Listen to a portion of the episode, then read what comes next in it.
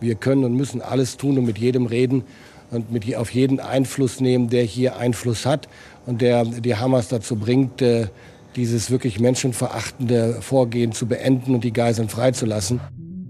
Das war der Verteidigungsminister Boris Pistorius bei seinem Besuch in Israel vor ein paar Tagen. Für ihn ist klar, die Befreiung der Geiseln, die die Hamas am 7. Oktober genommen hat, ist für Deutschland die wichtigste Aufgabe. Unter den 200 Verschleppten sind nämlich wohl auch acht deutsche Staatsbürger. Ja, aber wie kann es gelingen, die wieder frei zu bekommen? Darüber spreche ich heute im FAZ-Podcast für Deutschland mit Gerhard Konrad. Er war Agent des Bundesnachrichtendienstes und hat schon mal erfolgreich die Freilassung von einer Geisel der Hamas verhandelt. Zuerst hören wir aber von einigen Angehörigen, wie es ihnen geht und was sie von ihren entführten Freunden und Familienmitgliedern wissen. Heute ist Dienstag, der 24. Oktober. Mitgearbeitet an der Sendung haben Kevin Gremmel, Laura Albermann, Jakob Schreiber und Jennifer Brückner. Danke dafür.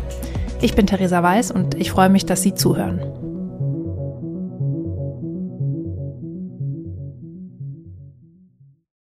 Mehr als 200 Menschen haben die Terroristen der Hamas am 7. Oktober in den Gazastreifen verschleppt. Das ist die größte Geiselnahme, die der Terrororganisation je gelungen ist. Größer als die Flugzeugentführung von Entebbe in den 70ern, größer als alle anderen Aktionen dieser Terroristen. Ja, manche Beobachter sagen, die Hamas hat nun ganz Israel in Geiselhaft, denn fast jeder kennt jemanden, der entführt wurde oder der befreundet ist mit einem Entführungsopfer. In der Zwischenzeit bereitet Israel noch immer seine Bodenoffensive vor. Zwei amerikanische Geiseln sind vergangenes Wochenende von der Hamas freigelassen worden. Und heute Morgen, in den frühen Morgenstunden, da sind noch zwei ältere israelische Damen hinzugekommen, die beide über 80 sind. Sie haben berichtet, dass sie in den Tunneln waren und in einer Halle, dass sie von den Entführern geschlagen wurden, aber dann während der Geiselhaft gut behandelt worden seien. Israel hat heute Flugblätter über dem Gazastreifen abgeworfen, auf denen die Bevölkerung zum Aufenthaltsort der Geiseln befragt wird. Wenn sie den Preis geben können, dann bekämen sie eine Belohnung. Wir sehen also, das Geiselthema beschäftigt wirklich viele. Zudem ist heute der französische Präsident Emmanuel Macron nach Israel gereist und Außenministerin Annalena Baerbock sprach heute Nachmittag vor den Vereinten Nationen. Die Lage ist ziemlich dynamisch und bleibt auch bis auf weiteres so. Über die neuesten Ereignisse bleiben Sie am besten auf Faznet informiert. Der Großteil der Geiseln ist in der Gewalt der Hamas. Wie es ihnen geht, wissen wir nicht. Das ist für die Angehörigen besonders quälend. Mit drei von ihnen habe ich heute gesprochen und gefragt, wen sie vermissen und was sie wissen. My friend Avinatan Or and his uh, girlfriend um, got kidnapped by Hamas uh, from the Nova Festival. Mein guter Freund Abi Nathan und seine Freundin wurden von der Hamas vom Nova Festival entführt. Wir haben das früh gewusst vom Telegram-Kanal der Hamas. Es ist ein sehr bekanntes Video, in dem man sieht, wie seine Freundin auf einem Motorrad entführt wird. Uh, Am 7. Oktober hatten wir gegen 10.30 Uhr zunächst die Verbindung zu Abinatan verloren. Er schrieb einigen Freunden, dass er sich in einem Gebüsch in einem Bach versteckt und dass er hört, wie ein Terrorist seine Freunde abschlachtet und sie erschießt. Dass er hofft, dass sie ihn nicht finden. Aber leider taten sie das. Und sie haben ihn und seine Freundin in den Gazastreifen verschleppt. Und seitdem wir dieses Video haben, wissen wir nichts mehr über sie and uh, we don't know anything about them since we got that video. Das war Tal, eine Freundin der Familie von Avinatan. Eine andere Betroffene ist Alma Sadeh. Sie ist Künstlerin und lebt in Berlin. Ihr Neffe Amit, der mit seiner Familie im überfallenen Kibbutz Reim gelebt hat, der ist seit 18 Tagen verschwunden. Die haben das Bunker so geöffnet und äh, die waren sieben Terroristen. Als sie das äh, Bunker geöffnet, bombardiert, geschossen haben, ist er sofort vor seine kleinere Schwester und seine Mutter gestanden und auf die Knie gegangen und hat gesagt, bitte, bitte nimm mich und bitte nicht schießen, die kleinere Schwestern und die Mutter. Also der war, hatte einen Mut, der, der ist quasi, steht inzwischen Kind und Mann und hat große natürliche Mut gezeigt, da in dem Moment, um seine kleinere Schwestern und seine Mutter zu schützen. Amit hat gerade seinen 16. Geburtstag in Geiselhaft verbracht. Außer der Bestätigung, dass er von der Hamas festgehalten wird, hat die Familie keine weiteren Informationen. Alle sind hyper überfordert und es gibt viel hin und her. Es gibt viele Versuche, aber man kriegt nichts. Man kriegt nichts. Man weiß nichts. Ähm, es ist es ist unglaublich deprimierend und es ist unglaublich äh, unfassbar äh, schwer. Unfassbar. Das ist seit dem 7. Oktober quasi ein, ein langer Tag für uns alle von, von Albtraum, der noch nicht zu Ende ist. Es ist natürlich auch ein Horror, diese Bombardierungen in Gaza. Es ist von allen Seiten ein Horror, unerträglich. Und die unterstützen die von, von da die Regierung. Die Regierung ist ein, eine, die versuchen alles, was sie können, aber natürlich leiden wir unter einem Mann, seit Jahren in der Regierung, der in meiner persönlichen Meinung seinen Job nicht macht. Seit Jahren. Und das ist, das sehen wir natürlich auch. Da spielt Al-Massadeh auf Benjamin Netanyahu an. Mit seiner Performance sind viele Israelis nicht besonders zufrieden. So hat er zum Beispiel erst nach den Terrorattacken einen Posten besetzt, der für die Rückführung von Geiseln zuständig ist. Die Stelle war vorher sehr lange vakant. Ein weiteres Entführungsopfer ist Roni Krivoy. Er war auf dem Festival in der Wüste als Mitarbeiter. Er sollte nachmittags eine Bühne aufbauen. Weil er vorher ein bisschen feiern wollte, war er früher gekommen. Und dann kam die Hamas. My name is Igor Krivoy and I'm the brother of Ron Krivoy. Uh, ich bin der Bruder von Roni Krivoy. Er wurde auf dem Nova Festival am 7. Oktober entführt. Die letzte Information, die wir von meinem Bruder hatten, war um 10.40 Uhr. Er schrieb über WhatsApp anderen Freunden, die dort waren. Sie trennten sich, während sie versuchten zu fliehen. In den Nachrichten, die er schickte, sagte er ihnen, ich kann mich nicht bewegen, ich höre sie, sie sind ganz nah bei mir. Später haben wir versucht, ihn wieder zu kontaktieren. Er hat nicht geantwortet. Wir haben alle paar Minuten wieder angerufen und schließlich nahm jemand den Hörer ab. Und er sprach Arabisch. Sie haben gelacht und dann aufgelegt. And they were laughing and then they hang up. Sein Bruder Igor glaubt aber noch daran, dass er Roni wiedersehen wird. Ich habe Hoffnung. Die Geiseln, die freigelassen wurden, sagten, die Hamas würde sie gut behandeln.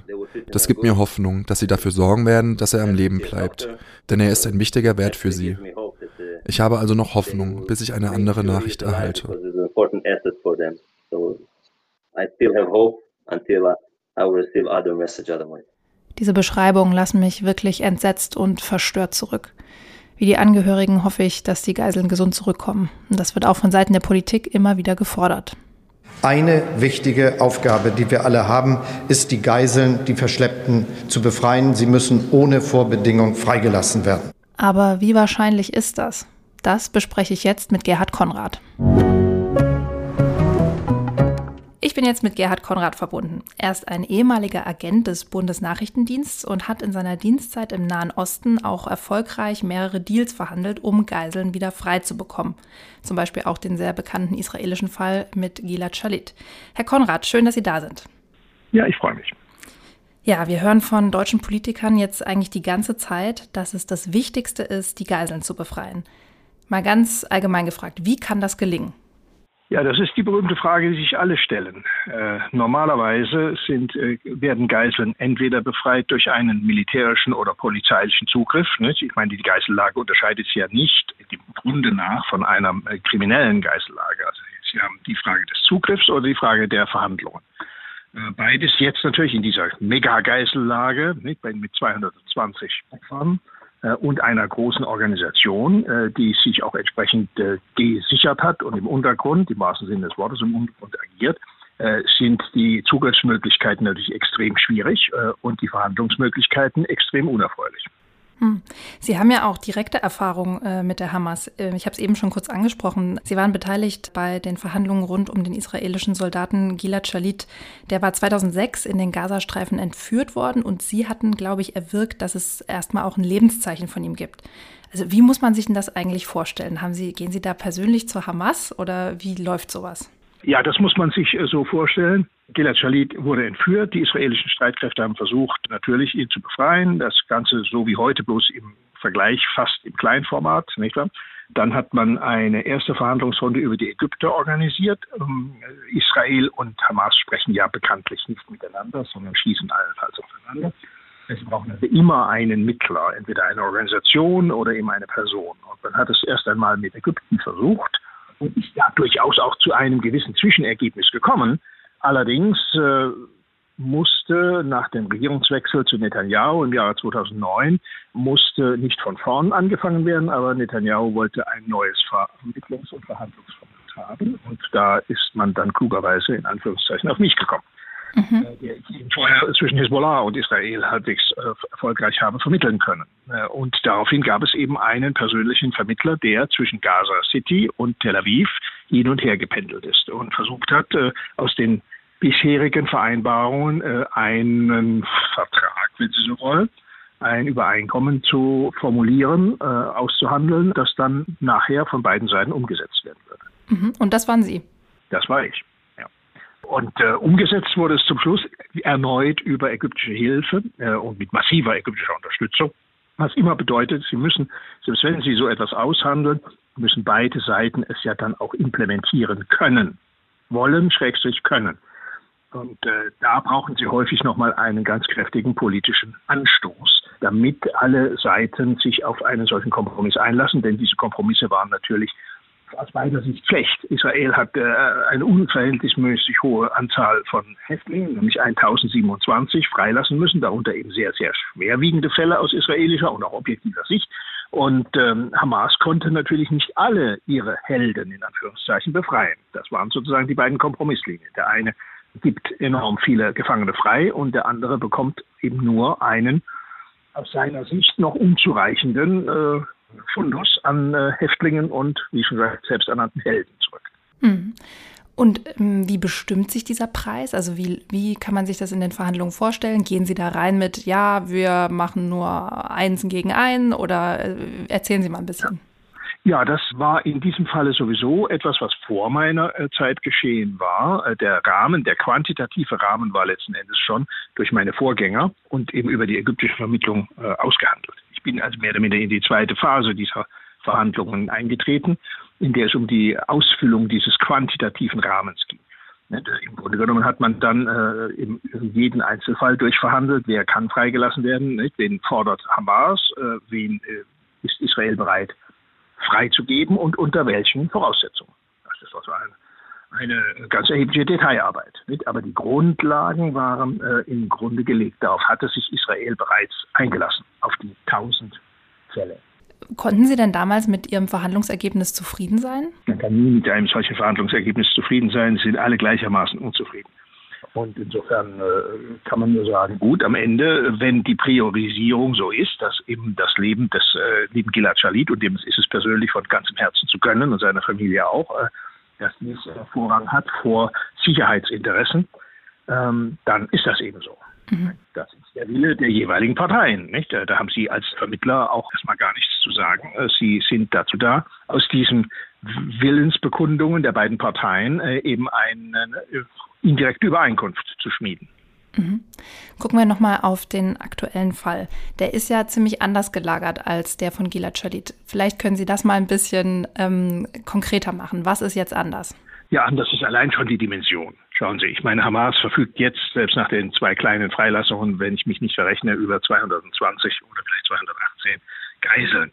Allen Alters, Zivilpersonen, Militärs. Das ist natürlich eine, eine Explosion an, an äh, Assets, nicht, an, an Guthaben, die sie nun haben, auf der einen Seite. Auf der anderen Seite steht Hamas derzeit unter massivem militärischem Druck, wie wir alle wissen. Und der wird sich auch weiterhin aufrechterhalten. Äh, und letzten Endes unter der angesagten und ernst gemeinten Drohung der Israelis, ernster denn je zuvor, Hamas in ihren Strukturen, in ihren militärischen Strukturen zumindest, zu zerstören. Das ist eine klare Drohung gegen die Führung von Hamas, die ja schon als Dead Men Walking, also bereits jetzt schon sozusagen tote Personen, äh, auch bezeichnet werden, nach dem Motto, früher oder später erwischen wir euch auf jeden Fall.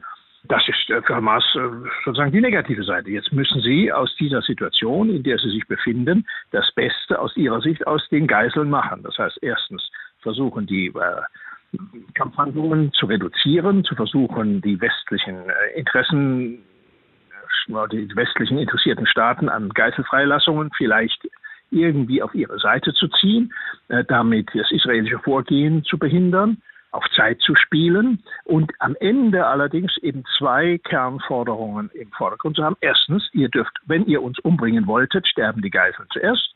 Und zweitens, wir werden die Geiseln oder einen Teil derselben nur freigeben gegen die Freilassung von möglichst zahlreichen palästinensischen Sicherheitshäftlingen in Israel. Da sitzen derzeit ein 4500 mit steigender Tendenz. Es sind ja auch frische Verhaftungen vorgenommen worden. Wir werden bestimmt inzwischen bei 6.500 Häftlingen äh, geschätzt äh, liefern. Und da wird die Eingangsforderung von Hamas, wenn sie dazu noch kommt, wenn Sie wollen, nicht sagen, es ist gar kein Problem, wir lassen alle Geiseln frei gegen alle äh, palästinensischen Sicherheitshäftlinge. Aber denken Sie, das kann Israel bringen?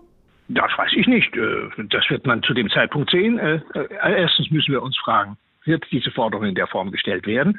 Wir wissen heute nicht, wer die Gesprächspartner von Hamas morgen sein werden. Eben vor diesem Hintergrund der Drohungen.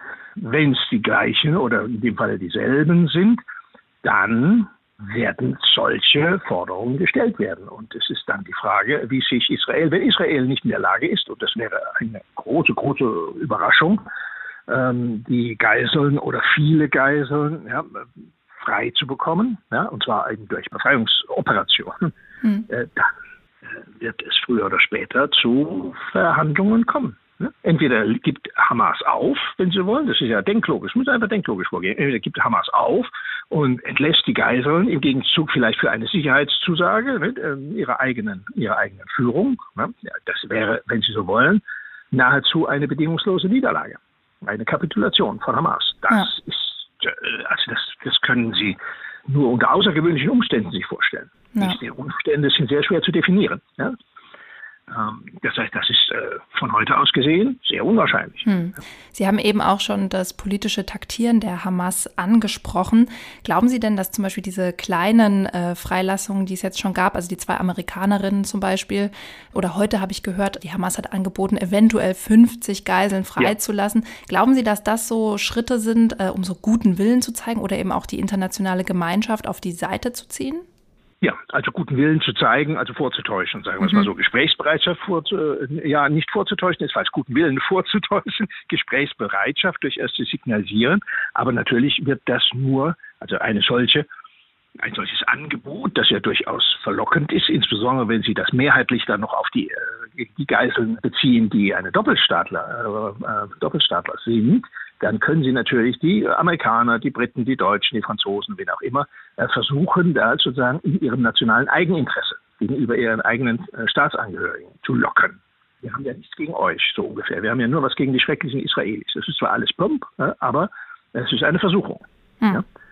Und äh, das ist ja aber konditioniert, das hat Hamas ja wohl auch, wenn das alles stimmt, was wir in den Medien lesen, äh, signalisiert. Das wird natürlich nur funktionieren, wenn eben massive humanitäre Unterstützungsleistungen in den Gazastreifen erfolgen. Und Sie dürfen nie vergessen, diese humanitären Unterstützungsleistungen gehen natürlich zu einem gewissen Prozentsatz immer an Hamas. Hm. Sie entlasten auch immer Hamas. Nicht? Äh, auch da, Sie sehen ja zum Beispiel bei, bei äh, Öl, ja, äh, bei Ölprodukten, Erdölprodukten, Benzin etc. pp.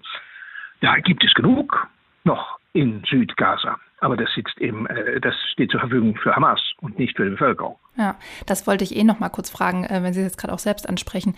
Ich habe mich nämlich ein bisschen gewundert. Ich hatte ähm, in israelischen Medien gelesen, dass eben die Forderung für diese 50 Geiseln Treibstoff wäre. Und dann dachte ich mir, wieso Treibstoff? Ja gut, äh, der, Treibstoff brauchen Sie, also Sie können das so sehen. Entweder fordert äh, Hamas Treibstoff für das geliebte palästinensische Volk, das es gar nicht so sehr liebt, das heißt also, sie fordert es einfach, äh, um sich selbst zu entlasten. Ich sage ja, alles, was den Palästinensern zugutekommt, die Palästinenser sind ja sozusagen der zweite Geiselhaftfall, der Massengeiselhaftfall von 2,1 Millionen oder 2,3 Millionen Menschen. Hm. Denn wir dürfen nicht vergessen, Hamas, das haben wir jetzt auch wieder gesehen, und das ist ja nicht neu. Ja, wir haben das seit 2007 in steigendem äh, Maße. Und das ist ein normaler Modus operandi, wie wir auch leider alle wissen, von vielen selbsternannten äh, Befreiungsorganisationen. Sie äh, fordern oder sie postulieren einfach, dass sie ja das Volk vertreten, dass das Volk auf ihrer Seite steht und damit auch in Mithaftung genommen wird. Ja? Und damit schützt das Volk die Befreiungsorganisation. Wie schon gesagt, das ist kein Novum und kein Spezifikum für den Nahen und Mittleren Osten, aber hier wird es eben insbesondere von Hamas in Gaza in einer besonders konsequenten Weise durchgeführt. Kann man ja. ganz neutral so sehen, das ist moralisch in jeder Hinsicht verwerflich, aber es ist eine weit etablierte Praxis, die auch deutlich über Hamas hinausgeht. Ja, so, und wenn Sie das in dieser Logik äh, verfolgen, äh, dann ist jede Unterstützung äh, für, das, äh, für die palästinensische Bevölkerung zumindest eine indirekte Unterstützung für Hamas, dass sie nämlich nicht selbst in die eigene Kriegskasse greifen müssen ja, oder die eigenen Vorräte wenigstens zu einem Mindestmaß zur Verfügung stellen müssen. Denn die wollen sie ja nun für sich und für äh, ihre Kampfkraft, den Erhalt ihrer Kampfkraft. Bei Hamas hungert keiner und da dürstet auch keiner. Dafür hat Hamas gesorgt, sich für eine lange Belagerung, für einen langen äh, Konflikt entsprechend logistisch vorzubereiten. Dafür haben sie Zeit gehabt, dafür haben sie einen äh, strategischen Plan gehabt. Insofern äh, geht es denen im Vergleich zur Zivilbevölkerung gut. Hm. Okay, Sie sind gerüstet für eine lange Belagerung, aber denken Sie, Sie sind auch gerüstet für die Bodenoffensive, von der jetzt immer wieder gesprochen wird, auf die wir warten oder die sozusagen befürchtet wird? Ja, für die ist Hamas natürlich auch äh, gerüstet. Sie allerspätestens nach dem letzten Krieg von 2014, dem 50-Tage-Krieg, wie er auch heißt, ähm, oder Operation Cast Lead, äh, ist äh, die hat sich Hamas auf den D-Day, wenn Sie so wollen, auf die jetzige Situation vorbereitet. Und das sind dann eben acht Jahre, ne, wenn Sie wollen, oder ne, fast schon neun Jahre. Ja, das heißt die Logistik, die Infrastruktur, die unterirdische Infrastruktur und natürlich alle möglichen, auch Sprengfallen und Hinterhalte äh, und was man so alles, Minenfelder, wenn Sie so wollen, äh, um das Vorrücken der israelischen Truppen äh, A zu verzögern, maximale Opfer von den israelischen Soldaten äh, bei den israelischen Soldaten herbeizuführen.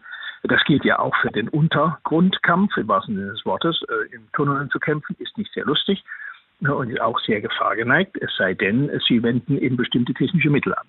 Es wird jetzt ja auch nochmal, wie Sie lesen können, äh, noch einmal eine, gerade für dieses Kriegsbild, äh, nochmal eine entsprechende Ertüchtigung der israelischen Streitkräfte äh, erfolgen durch die Beratung durch amerikanische Generäle, die das Ganze gegenüber ISIS nicht, in Irak, nicht, wird da häufig als Fallbeispiel genannt, wie man also einen Häuserkampf unter möglichst geringen Eigenverlusten äh, betreiben kann und vorantreiben kann. Ja, aber was bedeutet das dann für die Geiseln, wenn das wirklich kommt? Für die Geiseln wird es bedeuten, dass ihre, ihre Situation immer gefährlicher wird, denn natürlich je gefährlicher die Israelis Hamas werden, etwa, desto stärker wird äh, der Erpressungsversuch von Hamas gegenüber äh, den israelischen Streitkräften bzw. dem Staat Israel sein, sie mit dem Leben der Geiseln zu äh, erpressen. Das ist ganz klar. Das ist ja auch schon ein erklärtes Ziel. Und das wird dann auch so kommen. Das muss man ganz klar sagen, denn die, äh, die zynische Gleichung ist, je erfolgreicher ihr werdet, desto gefährdeter wird das Leben der Geiseln. Äh, und eines ist klar, bevor wir sterben, also sprich dann die Führungsstruktur von Hamas oder relevante andere Bereiche von Hamas, bevor die zugrunde gehen, gehen eben nicht alle Geiseln, aber das ist dann, ja, gegen Geiseln zugrunde. Und am Ende, wenn es wirklich dann äh, sozusagen zu einer Art von Endspiel käme, dann gingen natürlich auch erst die Geiseln zugrunde und dann die äh, Führung von Hamas. Ja, da sind ziemlich düstere Aussichten, aber ich muss Sie jetzt noch mal was Allgemeines fragen, Herr Konrad. Sie blicken, äh, wie ich finde, äh, sehr objektiv auf die Situation und das ist ja auch angemessen. Aber ist es nicht eigentlich ein Problem schon an sich, mit Geiselnehmern zu verhandeln? Und kann ähm, der israelische Staat das eigentlich wirklich wollen? Also ja, sie haben es bei Shalit gemacht, aber macht man sich damit nicht immer wieder erpressbar und ähm, regt vielleicht auch andere Terroristen an, das in der Zukunft wieder zu versuchen, so wie es jetzt in diesem riesigen Maßstab gemacht wurde? Das ist völlig richtig. Das ist ein Dilemma, das ist ein Zielkonflikt. Sie haben Ähnliches, äh, wenn Sie zurückblicken, in der deutschen Geschichte, um extra mal ein ganz naheliegendes Beispiel zu bekommen. Das ist äh, der jüngeren Generation natürlich nicht mehr bekannt. Aber wir hatten ja in den 70er Jahren ein echtes Terrorismusproblem mit äh, der Roten Armee-Fraktion früher Bader Meinhof, die auch einen deutschen Politiker in Berlin entführt hatte, Herrn Lorenz, äh, der dann tatsächlich auch frei gekauft wurde durch eine von der Bundesregierung durch eine entsprechende äh, Konzession und wenig später dann die äh, Entführung von Herrn Schleier, der ein prominenter Arbeitgebervertreter war, äh, der mit dem Tode bedroht wurde und bei dem der Bundeskan damalige Bundeskanzler Helmut Schmidt, im Übrigen ein Freund der Familie Schleier, der Staatsräson über, äh, wenn Sie wollen, die Empathie und äh, das Mitgefühl gegenüber der Geisel gestellt hat. Und die Geisel hat es mit dem Leben bezahlt äh, und im Übrigen auch einige der, der Rote Armee-Fraktionen äh, Führung. Die Erpressung wurde nicht stattgegeben, aber das Leben äh, der Geisel wurde letzten Endes geopfert. Hm. Glauben Sie, dass das im israelischen Fall jetzt auch eine Möglichkeit ist, wie das ausgehen könnte? Da sollten wir vorsichtig sein mit Prognosen und Einschätzungen, die ich ja auch nur aus der Entfernung äh, treffen kann. Äh, klar ist, aufgrund der außergewöhnlichen Situation, in der sich auch Israel, auch die politische und militärische Führung befinden, möchte ich äh, heute, wie es so schön heißt, nichts ausschließen. Hm. Okay, wir werden weiter dranbleiben. Herr Konrad, vielen Dank Ihnen erstmal für diese ganzen Einblicke und liebe Grüße. Dankeschön Ihnen. Es ist alles möglich, sagt Gerhard Konrad. Was die Hamas genau will und ob Israel sich darauf einlässt, diesen Preis zu zahlen, das wird sich noch zeigen. Klar ist, jedes Zugeständnis an die Hamas stärkt die Terrorgruppe. Israel wird entscheiden müssen, wie viel die Leben der Geiseln demgegenüber wert sind. Das israelische Volk fordert jedenfalls ganz klar, wir wollen unsere Freunde, Kinder, Eltern und Geschwister zurück. Viele Angehörige von Opfern wollen außerdem nicht, dass die Zivilbevölkerung in Gaza leiden muss. Das hatte auch Alma Sadeh nochmal gesagt. Ja, wie sich die Situation weiterentwickelt, wann und ob die Bodenoffensive beginnt, das lesen Sie bei uns auf Faznet. Für heute war es das mit dem Podcast für Deutschland am 24. Oktober. Ich bin Theresa Weiß und als Abschiedsgruß, der auch ein bisschen Hoffnung ausdrückt, sage ich heute Am Israel Chai. Das Volk Israel lebt.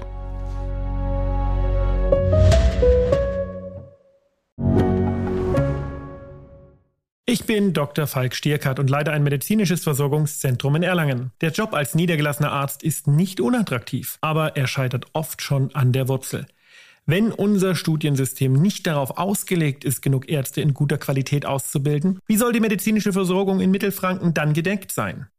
Die besondere Nähe der niedergelassenen Haus- und Fachärzte ist in Gefahr.